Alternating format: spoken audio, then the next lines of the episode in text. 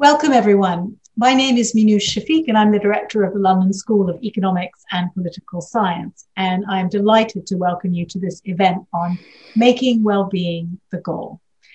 This event is part of the celebration of the 30th anniversary of the Center of Economic Performance at LSE, which is one of the world's leading economic research centers.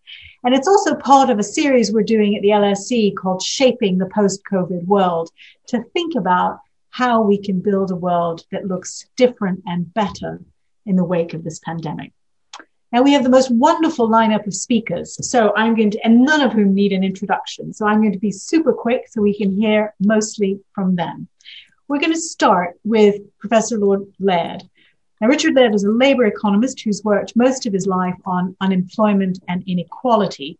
He's also one of the first economists to work on happiness, and his main current interest is on how better mental health can improve our social and economic life. He was, as the video said, the founder director of the Center for Economic Performance at the LSE, and he recently won an ESRC Lifetime Achievement Award for his work in economics, the first such recipient since 2014. So after Richard presents uh, his thoughts on making well-being the goal, we will hear first from Alan Jope, who has been the CEO at Unilever since 2019. And before that, he w- worked for the company in North America for 14 years and in Asia for 13 years. He holds many other important positions as vice chair of the World Business Council for Sustainable Development and member of the World Economic Forum's International Business mm-hmm. Council and et cetera, et cetera. But I know him as one of the leading business people to speak out on issues of sustainable development, well-being, environmental and social responsibility in the private sector. And he will speak about well-being in business. After Alan, we're going to hear from Lord Gus O'Donnell, who uh, served as the cabinet secretary and head of the civil service for Prime Ministers Tony Blair, Gordon Brown, and David Cameron. Uh, and he is currently chair of Frontier Economics, and I'm proud to say a recipient of an honorary doctorate from the London School of Economics. And Gus will speak about well-being in public life. After Gus, we're going to hear from Baroness Claire Tyler, who is the Liberal Democrat Lord spokesperson for mental health. She held a series of senior positions in government, the last of which was director for vulnerable group, vulnerable children's group at the Department for Education. She's also chaired a number of charities and, and she will be speaking on issues around well-being in personal, family and community life. So with no more, with no more fuss, let's turn to Richard uh, for his remarks. Well, thank you so much, Minouche. Am I visible yet? Am I muted? We can hear and see you. You can, oh, you can see me. Wonderful. Um, thank you very much. And thank you, all of you out there. Um, this is, this is an important celebratory event, but of course, it's also an event looking forward to the future um, and how we can produce a, a world with greater well-being for all. But just looking back briefly, this is the 30th birthday year of the CEP, but there's also something wonderful happened this year that the ESRC picked two national uh, research institutes for special treatment, uh, and the centre was one of them, a wonderful vote of confidence. So I just want to uh, reflect on four of the people who've uh, contributed perhaps the most to this story. Uh, the first is Margaret Thatcher. So in 1990, uh, Margaret Thatcher decided there ought to be an interdisciplinary research institute in social science. Uh, there was a short competition, then, of course, long period of silence.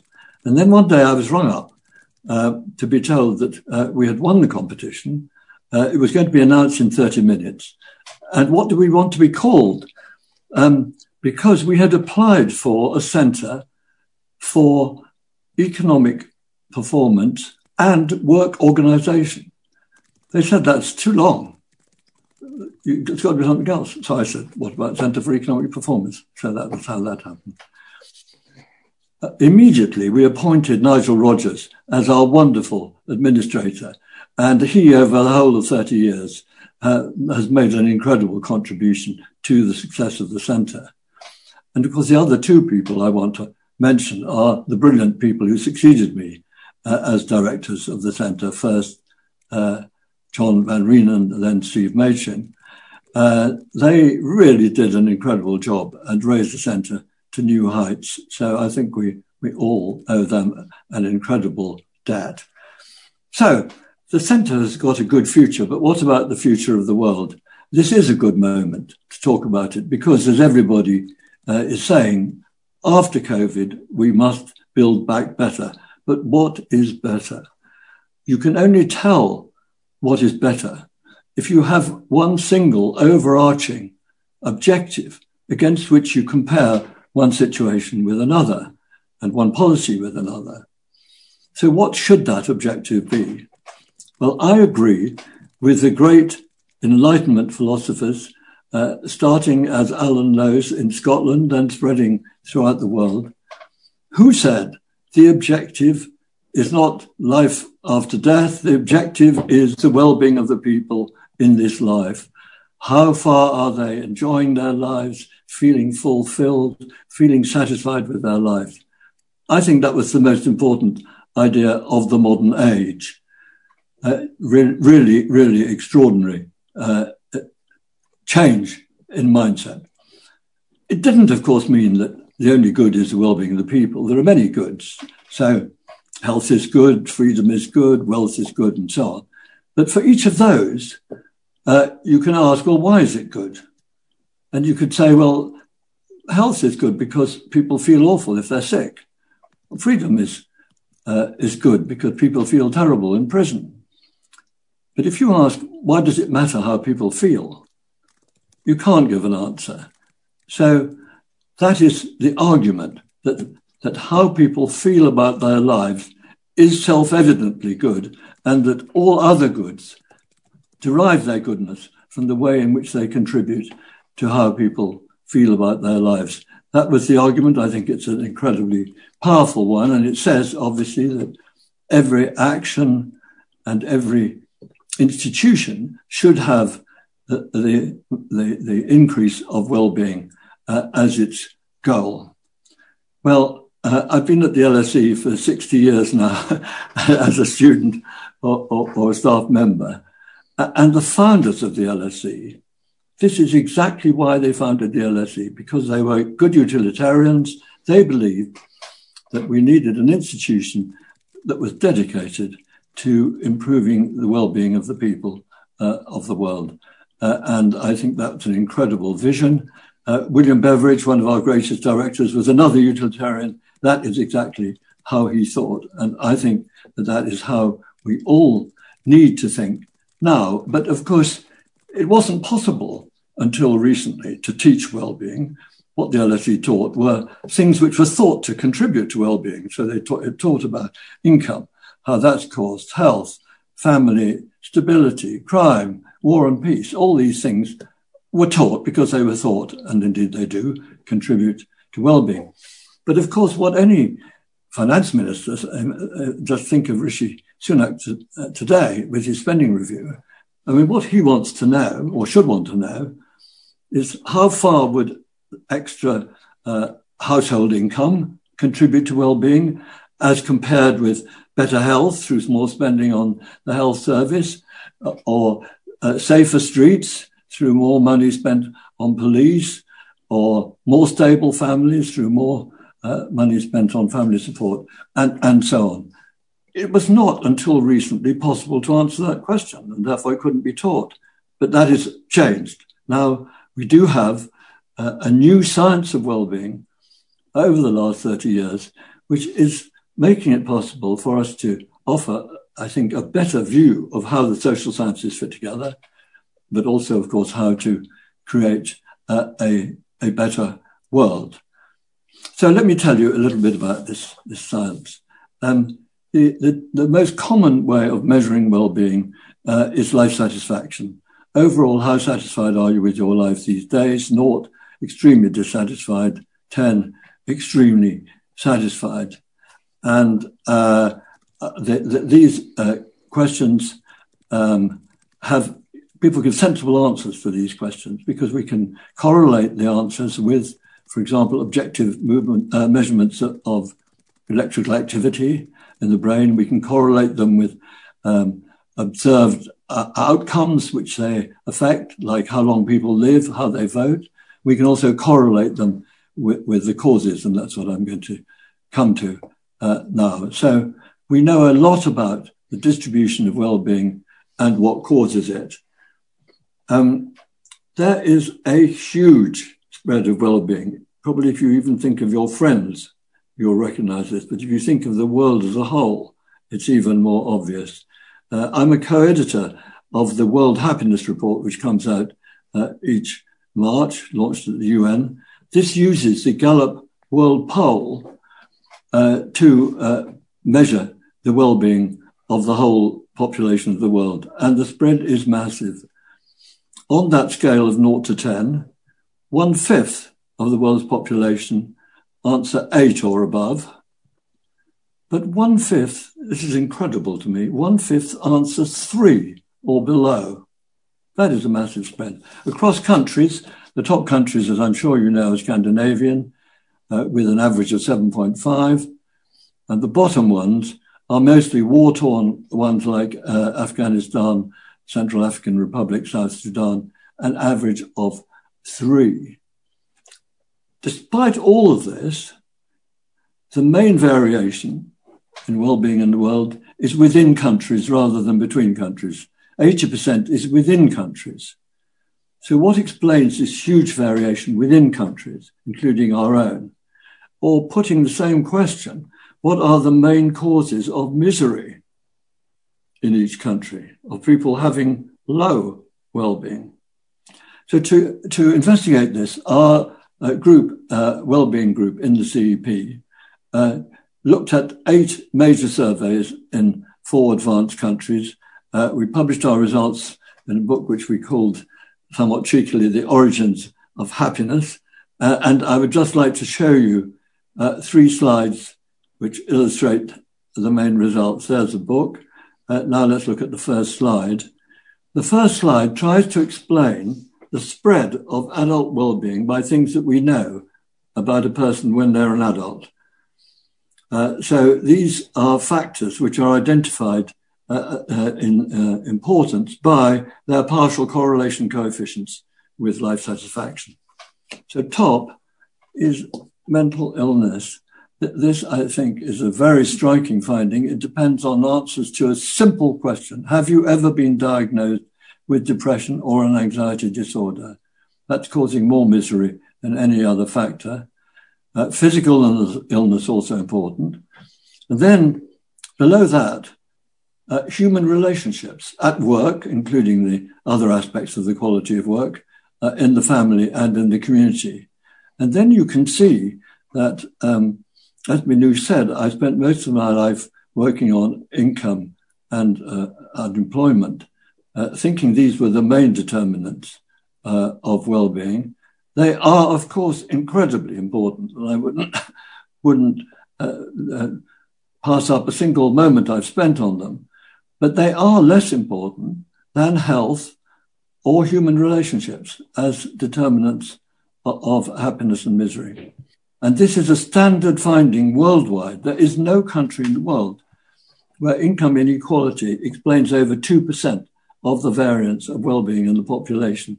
So we must have, I beg my colleagues, to have a wider concept of deprivation, the one that only includes uh, income. It must include some of these other major causes of misery. The next slide uh, is going back a step uh, and saying, um, if we look at somebody uh, in their um, adolescence, what best predicts whether they will go on to have a, a satisfying life as an adult. And as you can see, it's their emotional health at 16, just a very simple questionnaire, uh, explains more uh, of that distribution um, than the highest qualification you get, even up to the PhD. I'm sorry about that for those of you who are PhDs. So obviously, if we are interested um, in uh, in early life, in improving emotional health at 16, which is so crucial, um, who's going to do that? Many people would think it was mainly the family, but completely wrong. So look at the next slide. The next slide uh, looks at factors predicting emotional health at 16 and simply which secondary school you're at and which primary school you were at five years earlier explains more of the variation of emotional health at 16 than everything we know about your family background, mental health of parents, socioeconomic group, etc. So schools have a power uh, that they often don't realize to affect whether a person has a satisfying life, not through academic achievement, but also through their emotional development. Really very crucial. So I think I, I, I, will go straight on to public policy, uh, but I perhaps just mention that the distribution between countries that I mentioned, we can also explain, especially by variables like freedom, corruption, trust, social support, generosity, uh, and, and peace.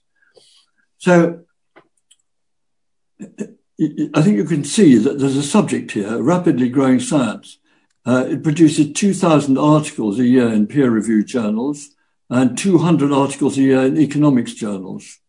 Uh, so it's a good background to public policy uh, aimed at well-being. But to do that, to aim public policy at well-being, we need to know more than what I've just been talking about, the, the broad uh, causation process. We need to look at specific policies and what their effects are in terms of well-being and cost.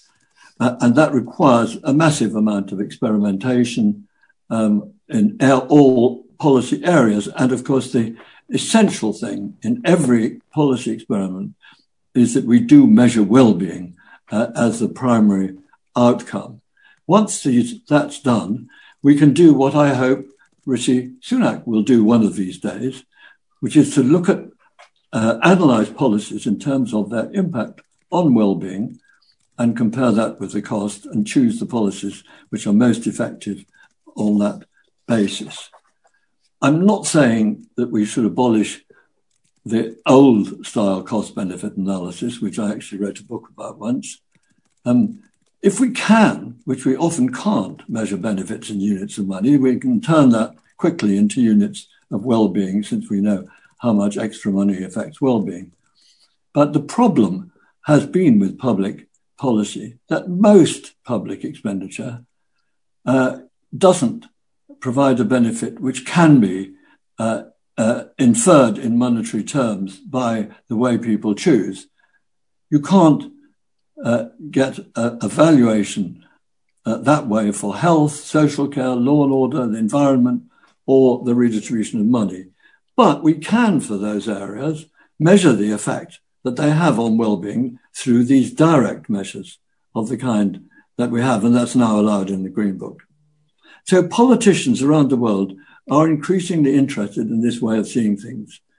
And they should be in their own interest because we've got very strong evidence produced uh, by George Ward in our group, which shows that the main factor which determines whether a government gets re-elected uh, is the measured well-being of the population. So it's not the economy, stupid. It's everything that affects well-being. And politicians have every reason to take well-being seriously. Uh, and increasingly, of course, they're doing so. So for many years, uh, you might know the OECD has been pushing well-being. It's now persuaded all its member countries to measure it. The EU Council of Ministers, this is less well known, last October urged member countries to, quotes, put people and their well-being at the center of policy design. The main countries which have done this so far are New Zealand, Scotland, and Iceland, all led by ladies. But many more countries are now looking as you might say, quotes beyond GDP. Meanwhile, in business, uh, there's increasing emphasis on the social component of the ESG agenda, as I'm sure Alan will be telling us. And th- that, of course, is because the well-being of workers really matters for its own sake. But it is also important that well-being has a massive impact on the productivity of workers, uh, as my colleague uh, Jan de Neve ha- has shown in excellent studies he's done with BT. But in the end, the philosophy of well-being says that everything in the end has to be justified by the way it contributes to well-being. That applies not just to government and business, but also to schools, uh, universities, and each of us as individuals. In Mexico, there's a university called the Tec Milenio University, and they tell their students, I think this is lovely, they tell their students they should have two overriding objectives uh, at university. Uh, the first is to find their purpose in life, and the second is to acquire the tools to achieve it. Wonderful. The Tec Milenio is also one of many universities that offer all its first year students a course on the psychology of the good life. Uh, at both Yale and Harvard, a, co- a course of this kind has broken all records for the number of students attending. After all, why wouldn't you want to learn about how to manage your inner life better, as well as your external life with other, with other people? So I think all universities should offer such a course.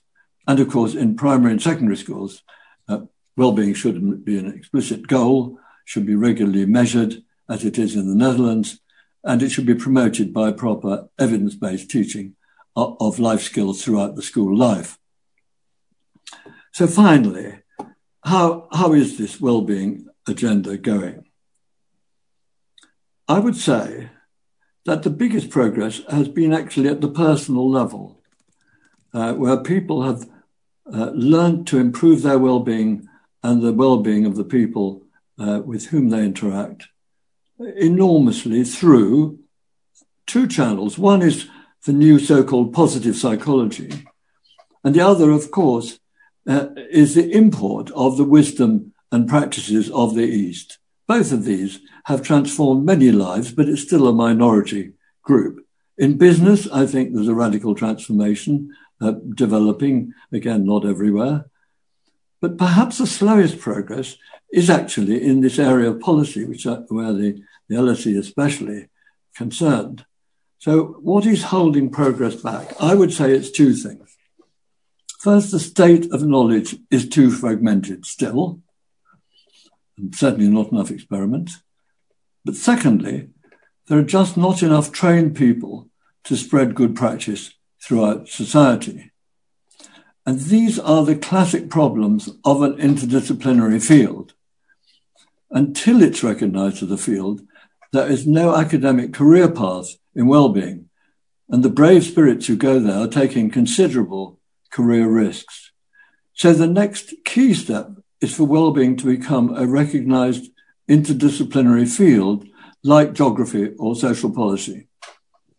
Whichever university takes this step will reap great rewards. I think the first is intellectual, because this is a field which can help promote real integration of social sciences. The second is educational. There's a huge demand for, from students and in the labour market for trained workers uh, in business and government that's not being met. So, as Minouche knows, uh, I think LSE has a major role to play in all of this. Uh, it's uh, pioneered, of course, in previous decades uh, sociology, uh, human geography, economic history, and it should be the pioneering place where well-being science becomes an established discipline. I think a key step would be to establish at LSE a, chair in wellbeing science. But I think there's also, of course, a key role for UKRI in establishing wellbeing science as a field uh, where knowledge grows rapidly and talented people uh, pursue proper careers. And a good way forward there would be a wellbeing research institute spanning four or five of the main universities uh, that study wellbeing science. So I think we're, we're at a, a, crucial moment in this story, and the COVID crisis um, has made us all rethink our priorities. Uh, the key principle uh, for the post-COVID world has got to be uh, the search for the greatest well-being. It's an inspiring principle. It's also one that can be studied in a rigorous way. So I think the institutions which lead this intellectual revolution will be the most exciting of all places to be. And they'll also be the places that contribute the most to a happier world. Thanks ever so much. Thank you so much, Richard. Thank you for that uh, inspiring start to this conversation. Let me now turn to Alan, who will talk to us about well-being in business. Alan. Well, thank you very much, Manoush, and I am absolutely delighted to uh, be speaking alongside uh, this incredible array of distinguished experts. I just wish we were doing it in person and getting some of the well-being benefits of some much-needed uh, social interaction as it is, I'm, I'm speaking to you from our home in Edinburgh, and therefore I was, I was delighted to hear Richard make such favourable mention of the Enlightenment, the cradle of modern Scottish inventiveness and philosophy. Uh, Richard, congratulations too for your uh, recent Lifetime Achievement Award, well deserved, and your reservoirs of expertise poured out of your keynote uh, address. At, at, Unilever, we do fully share your commitment to driving positive social and environmental change, and it's needed now more than ever. Uh, we passionately believe that business can and must be a force for good. And I'm going to spend my remaining four minutes making some brief remarks on why well being is critical to business and why business is critical to well being. So Unilever does believe in this multi-stakeholder capitalism, a model where looking after your employees, serving your customers well, treating your business partners with integrity and respect, ensuring you have a positive impact on your community and on the planet is how to best also serve your shareholders. That there's no trade off at all between looking after our team and other stakeholders and delivering superior returns to our owners. This is how we try to run our business. But it does begin first and foremost with the well being of our employees.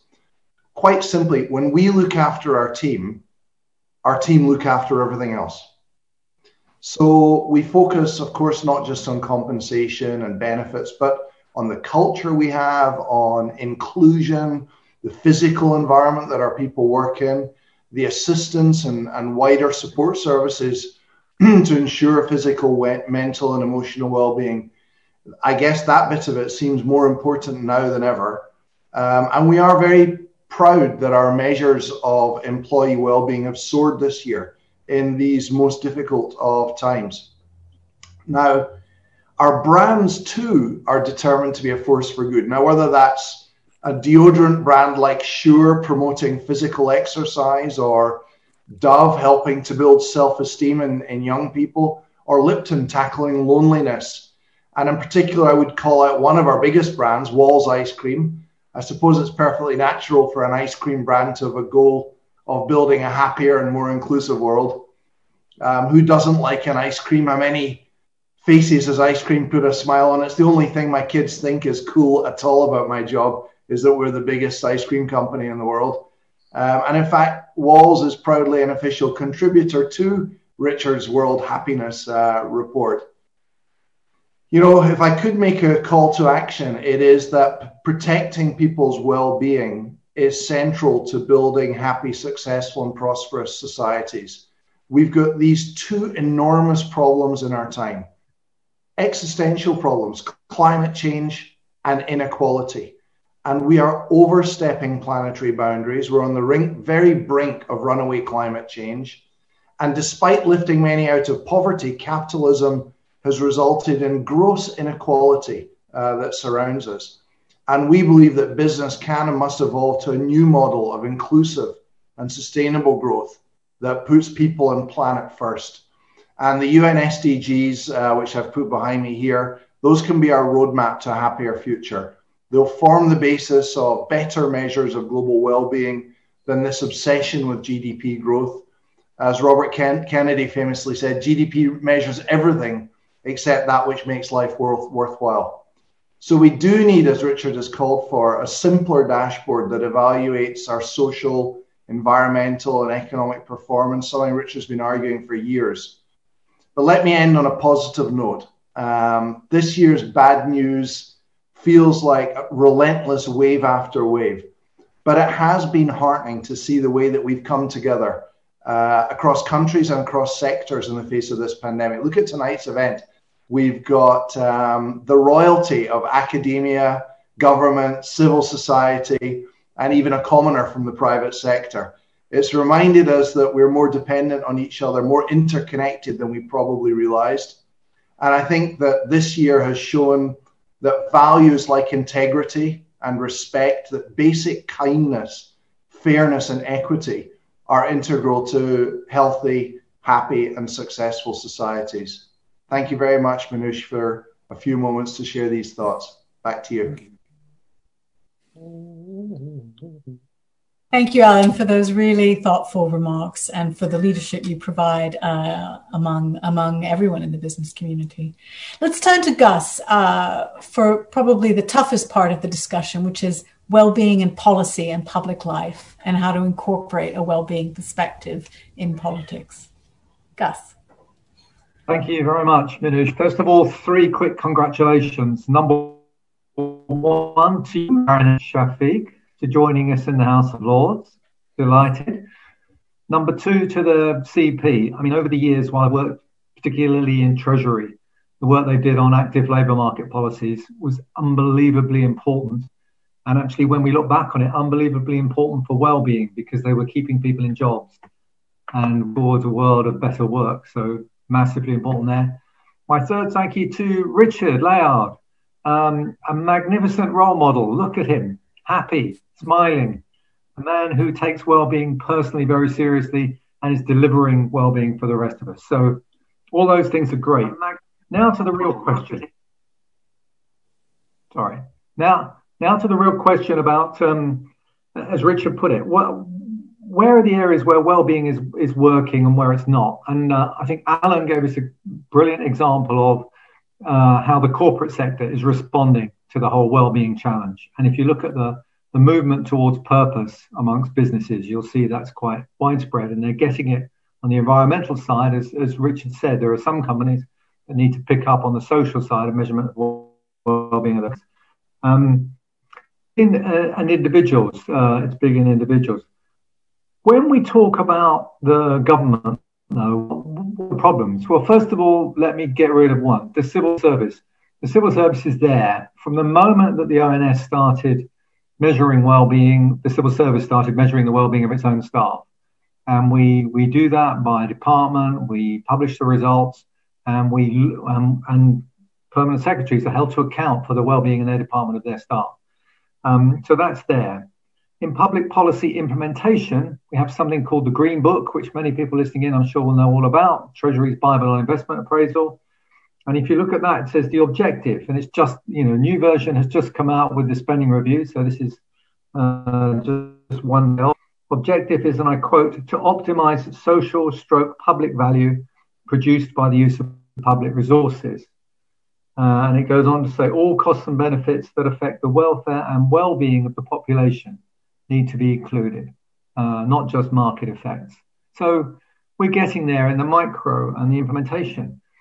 But where is the speech that I can point you to from a prominent politician talking about the need to uh, increase the well-being of the nation? Where is that in the manifestos? And it's not yet. And I think this, to me, is a, is a uh, just shows how far behind the politicians are. Uh, the individuals are there, the companies are there. Um, how is it that uh, the politicians aren't getting this? And I'll put forward the various ask, answers that have been put to me. Um, but it is worth remembering that a lot of them are getting there. And as usual, I think we'll, we'll be a little bit behind the case. Uh, if you look at um, New Zealand, for example, Jacinda Ardern, I have to say, a wonderful former civil servant in the cabinet office, um, well trained. Um, uh, she's uh, she's pushing a well-being budget in New Zealand, Iceland, Scotland, you know, and all and many countries in between, uh, starting to look at this, realizing not just that there are good slogans here, but actually formulating policy around maximization of well-being, massively important. Uh, the kinds of worries we have, language, first of all. Um, they worry about well-being being soft and cuddly and being not the right language for either the people that vote for them or the people that don't vote for them that they would like to vote for them. So we do need to think carefully about how we make the mass appeal, how we get the language right in this. And that's a challenge that I think is ongoing.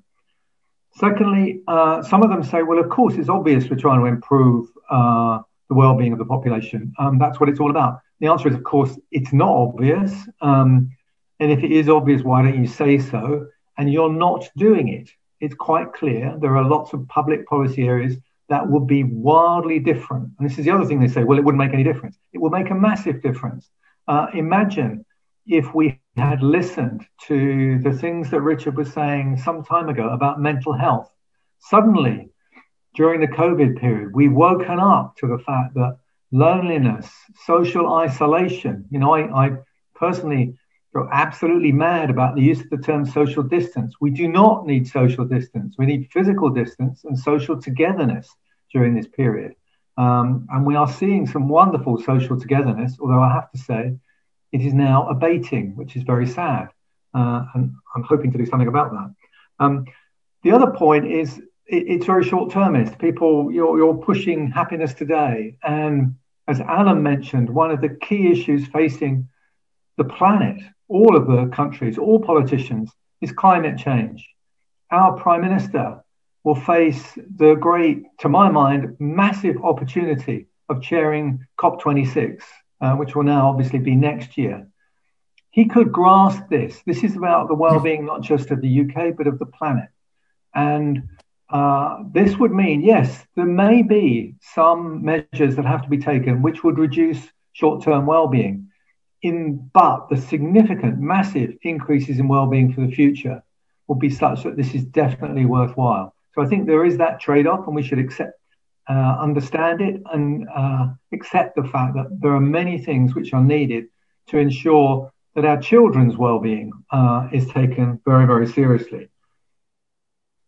So I'm looking for an inspirational politician. How can we bring that day forward when we get somewhere? Well, first of all, I think we use the things that we've already got. As Richard said, the public get this, business gets this. So we need to start this public clamour. We need to start this in a way you can see that Macron moved uh, the En Marche party, developed out of the public feeling that their politicians weren't delivering for them. And all the evidence uh, in the UK is that people do feel very disenfranchised from their politicians. Uh, trust in politics is at an all time low. Um, these things are really corrosive. So, can we get uh, the politicians? Can we win the public to our side, the corporations? Can we win the intellectual arguments to show it's possible? That requires the academic disciplines to do all the things that Richard was talking about. Alan is an exemplar on what business can do for it. So, my kind of conclusion is this is that the people are there the leaders just need to follow. Very good. Thank you very much, Gus. Uh, before I turn to Claire, I just wanted to remind the audience that you feel free to put questions into the into the Q and A function, and you can also vote for the question that you you would like to have answered, and it will go up in the ranking. So please, uh, please do that. Let me now turn to Baroness Claire Tyler uh, to make her remarks about well-being in personal, family, and community life. Thanks so much, Minouche. It really is a huge privilege and pleasure to be part of this very prestigious event today. And I'd like to start by congratulating Richard on his lecture and, in, and indeed for leading the way intellectually on the well-being science and, and breaking new ground in social sciences um, as he has done throughout his career. In the world of well-being, uh, still quite a small one, I think, in terms of devotees, but growing uh, a little, I sense. Richard has been a great inspiration, certainly to me and my faltering attempts to promote the notion of well-being as the overarching goal of public policy. I well remember the first ever debate I led in the House of Lords on the subject back in 2011, which attracted a grand total of four speakers. It was very late one night when all sensible people had gone home, but one of those four people, of course, was Richard, and I shall never forget that.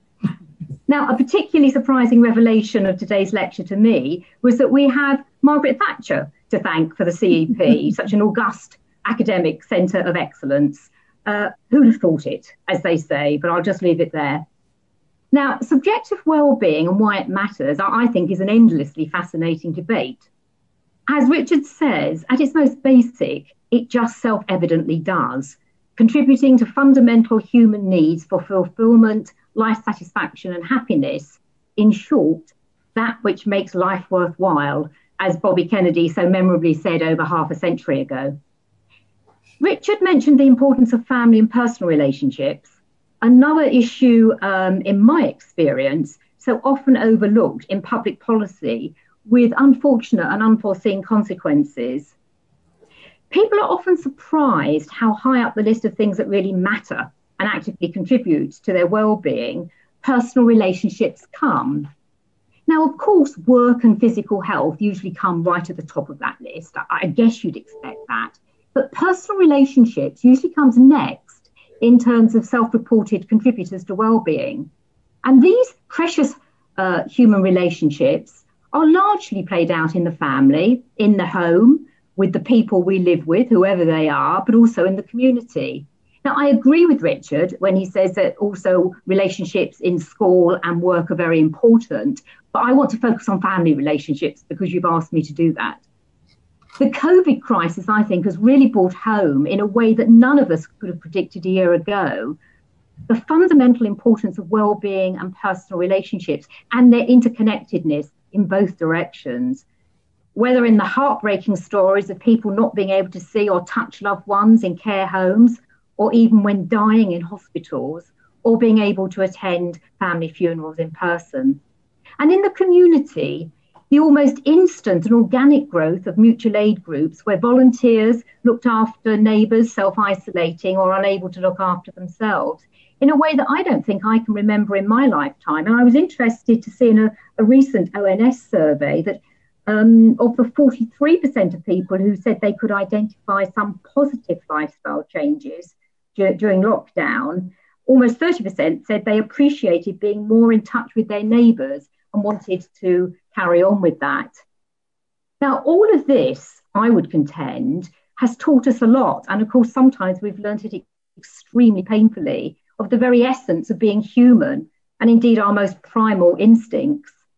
We know that people at risk of loneliness, and that's something Gus touched on during the pandemic, were those already at risk of loneliness, including people living at home. I know it sounds like I'm stating the obvious, but lonely people felt even more lonely during this period of, of enforced solitude.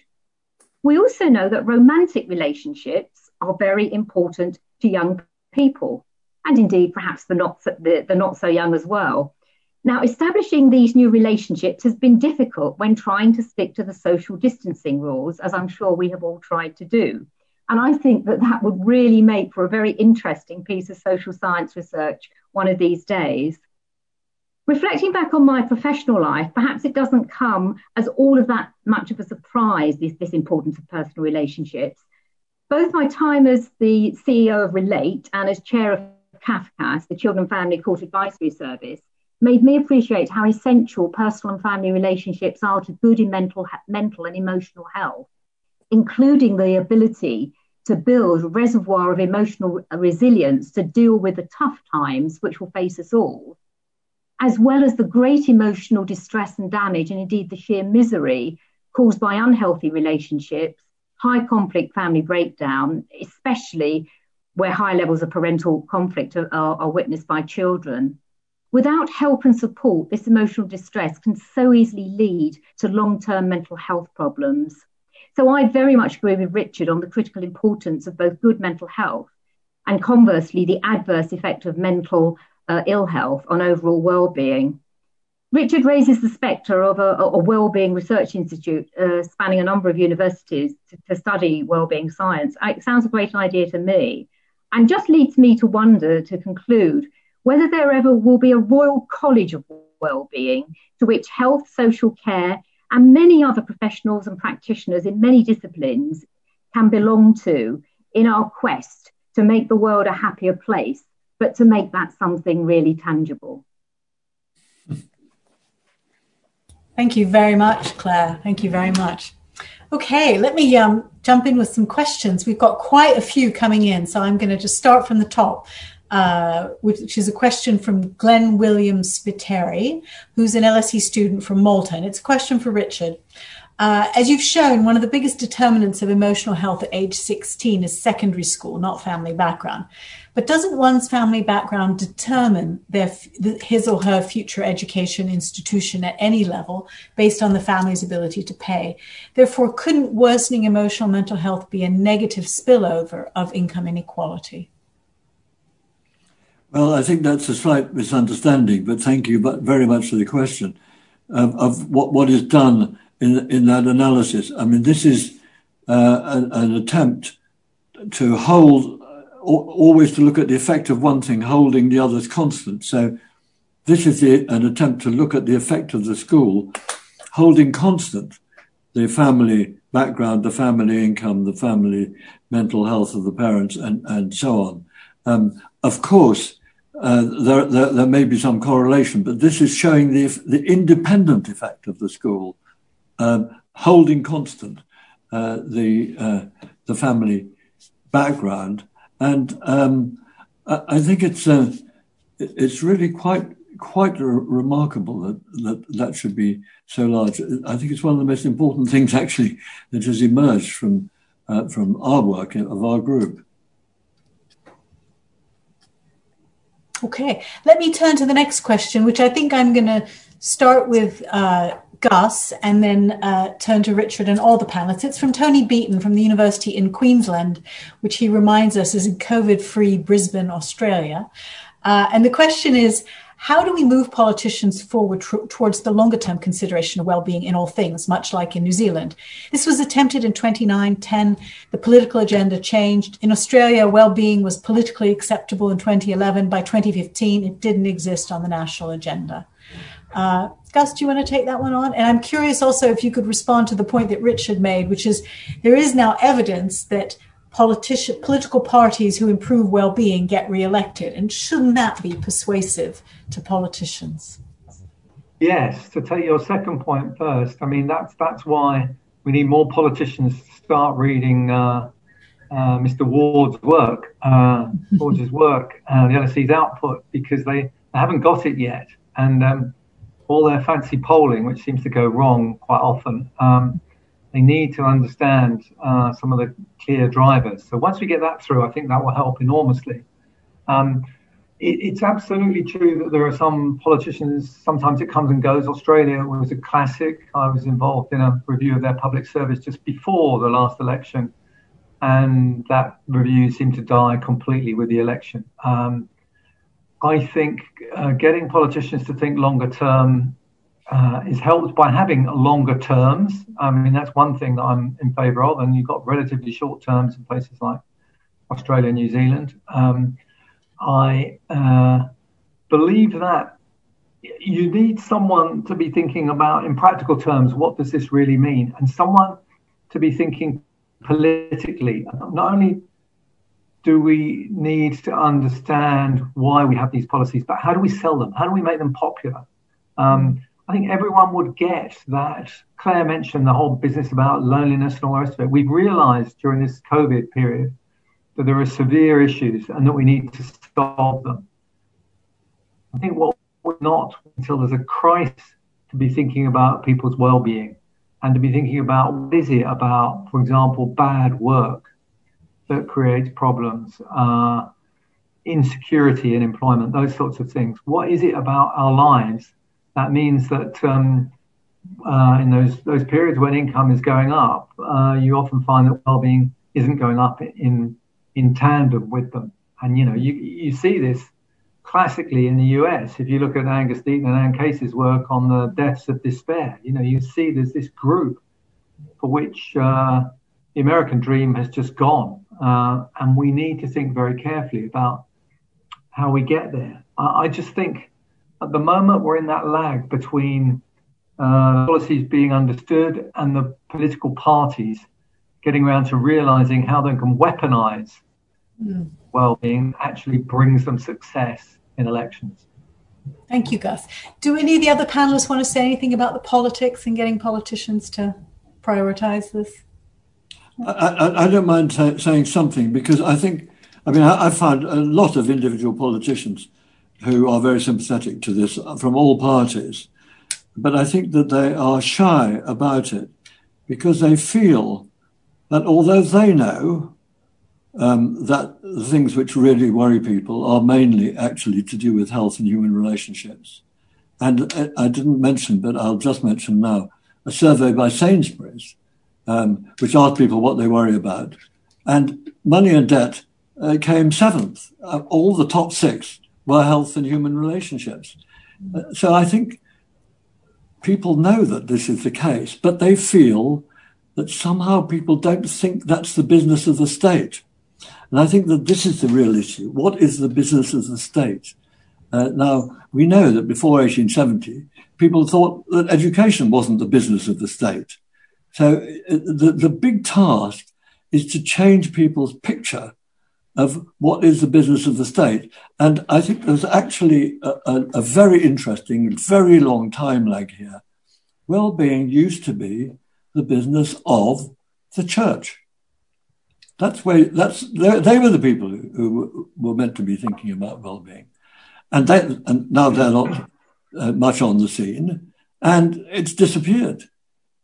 It's it, but, but the state has got to take it up, and I think we've got to really remind people of the history of how the state didn't do one thing after another uh, to say to them, why don't you do now uh, well-being? I just add, sorry, yeah, yes. just, just very briefly, the one thing I want to say is that I think I think actually like Richard, fundamentally most politicians do get it, but I think the language is sometimes a bit problematic. I think that in this, you know, current rather populist age in which we live, the language of well-being is sometimes associated with sort of, you know, rarefied intellectual debates like this, um, and is and politicians have a bit of difficulty with it. But I think when they start saying it's about what really matters to people in their lives, and actually it's about what is going to determine how they vote, when politicians understand that and possibly find slightly easier language to convey it in, um, I think that's when well-being is going to sort of be part of what all parties talk about. Okay, this one I'm going to give. I'm going to have a geographic bias. I'm going to give it to Alan. It's from Doogie Peedle from the Scottish Wildlife Trust. Uh, I'll let you start, Alan. How important is access to nature and green space for physical and mental health and overall well-being? Well, thanks, Minouche, and thanks, Dougie. Um, happy to be stereotyped as a happy Scot. Uh, proudly, proudly Scottish, proudly British, and proudly a citizen of the world. Um, I don't know the facts, but I imagine there's all kinds of evidence that shows that access to the outdoors, to green space, that physical exercise are massive contributors to uh, health and well-being. I think what what we worry more about is will we have green spaces into the future? Um, the rate at which we are destroying uh, land is awful it is mostly done in the pursuit of agriculture, both um, animal husbandry and the growth of crops, and it's completely unnecessary. There's a wonderful uh, movie I would recommend to you called Kiss the Soil. It shows how regenerative agriculture is not just good for the environment, but good economically.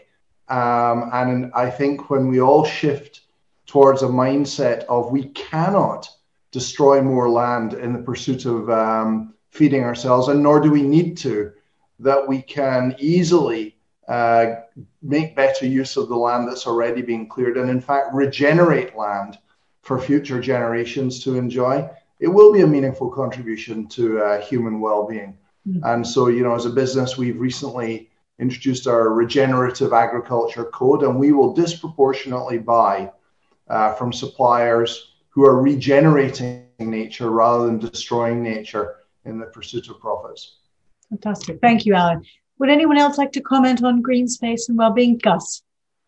Yes, um, just to say there is a lot of research on this. Um, and uh, surprise, surprise, it makes a big difference. Uh, even in, in big cities like London, uh, there's a paper in applied geography, I think, last year.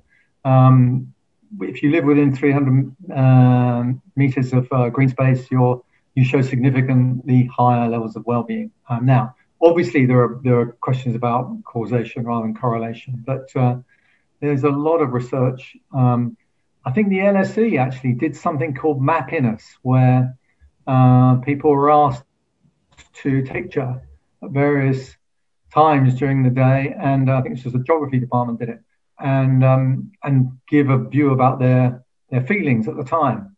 And there was a very strong, again, correlation between how they felt and uh, where they were. So green spaces and water actually mm. uh, make a big difference. Overlooking a river and a, uh, the sea, those help as well. Let me turn to Charlie Hicks from Oxford, who's an MSc behavioral science student at LSE, who asks a question to Richard. How is emotional health in 16 year olds measured? What does emotional health mean? Oh, it's a battery of questions um, about, about um, how you, you feel about yourself, how you react to setbacks.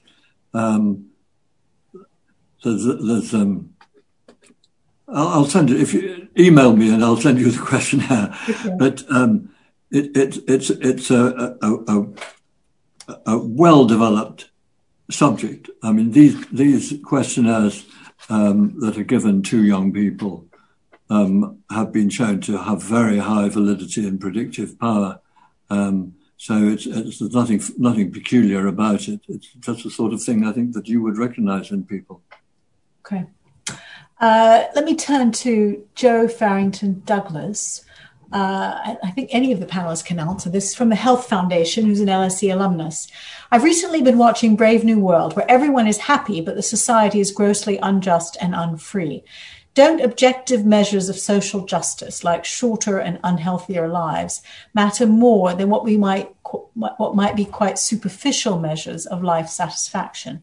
Or are these measures robust to capture long-term well-being rather than just short-term gratification? It's a, very good question. But can I answer that? Because yeah, uh, I'm aware that I hadn't time to, to, to address it um, in my initial remarks. Um, what matters in this view is not just the average well-being in a society, but the, the, the spread, in particular, how many people have really low well-being. So social justice, to my mind, is about the, the inequality of well-being.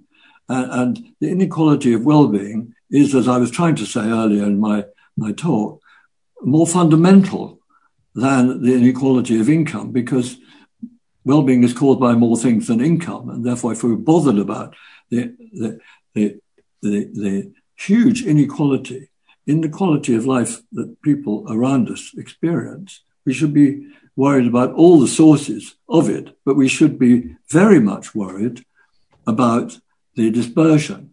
Um, and I personally think that we should give a great deal of weight um, when we're look, thinking about policies to the reduction of low or the improvement of, of, of low life satisfaction as compared with the, the further enhancement of high life, high life satisfaction. So that is, uh, social justice is a part of how we think about well-being. We, we should think not only about the average, but about the spread.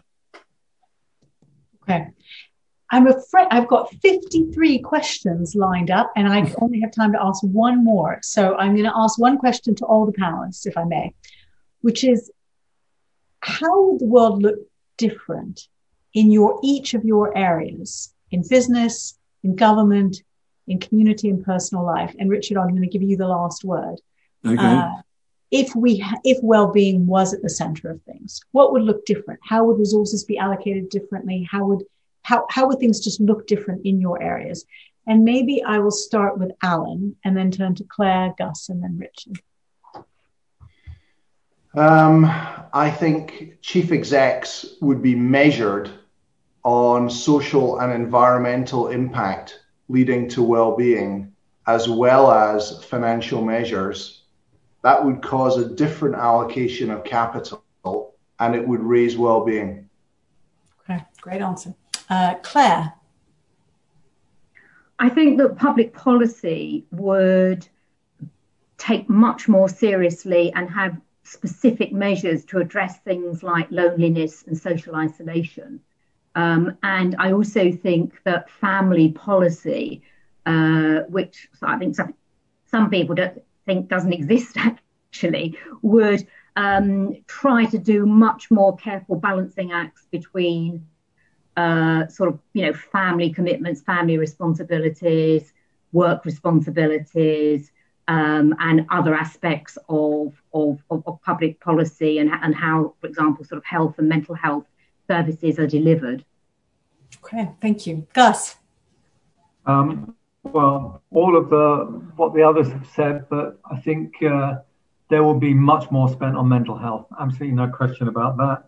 Uh, there will be more generally in spending that was focused towards prevention rather than cure.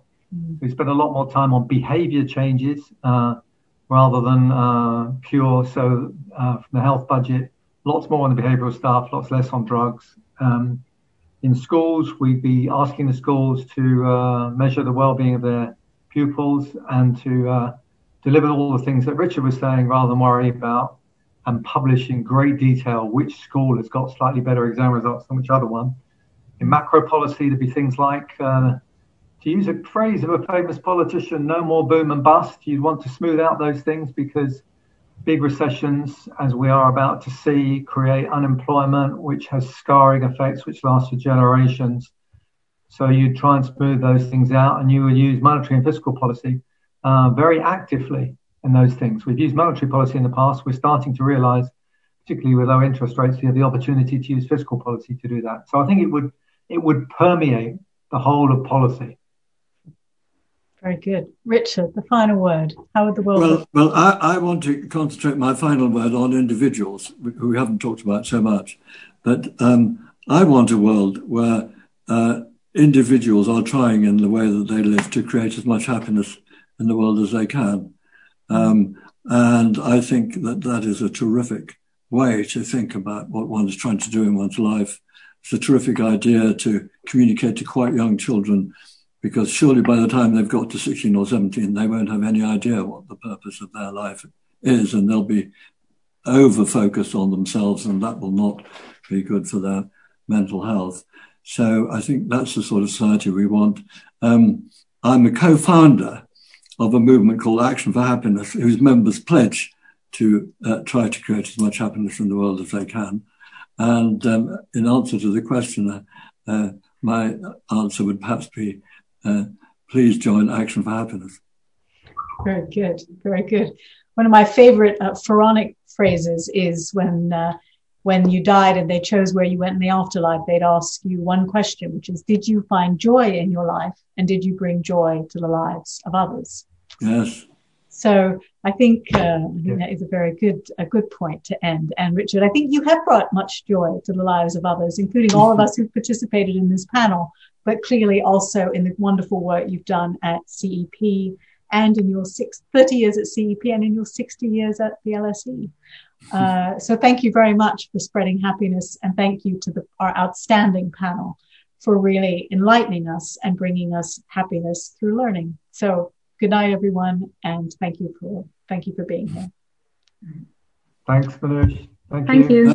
Thank you, thank you, can, thank you, all panelists, if I can say that. Thank you, Alan, uh, Gus, uh, and Claire, so much. Pleasure. All the best. Good night, everyone. Bye. Uh, a privilege. Thanks very much, everybody. Take care.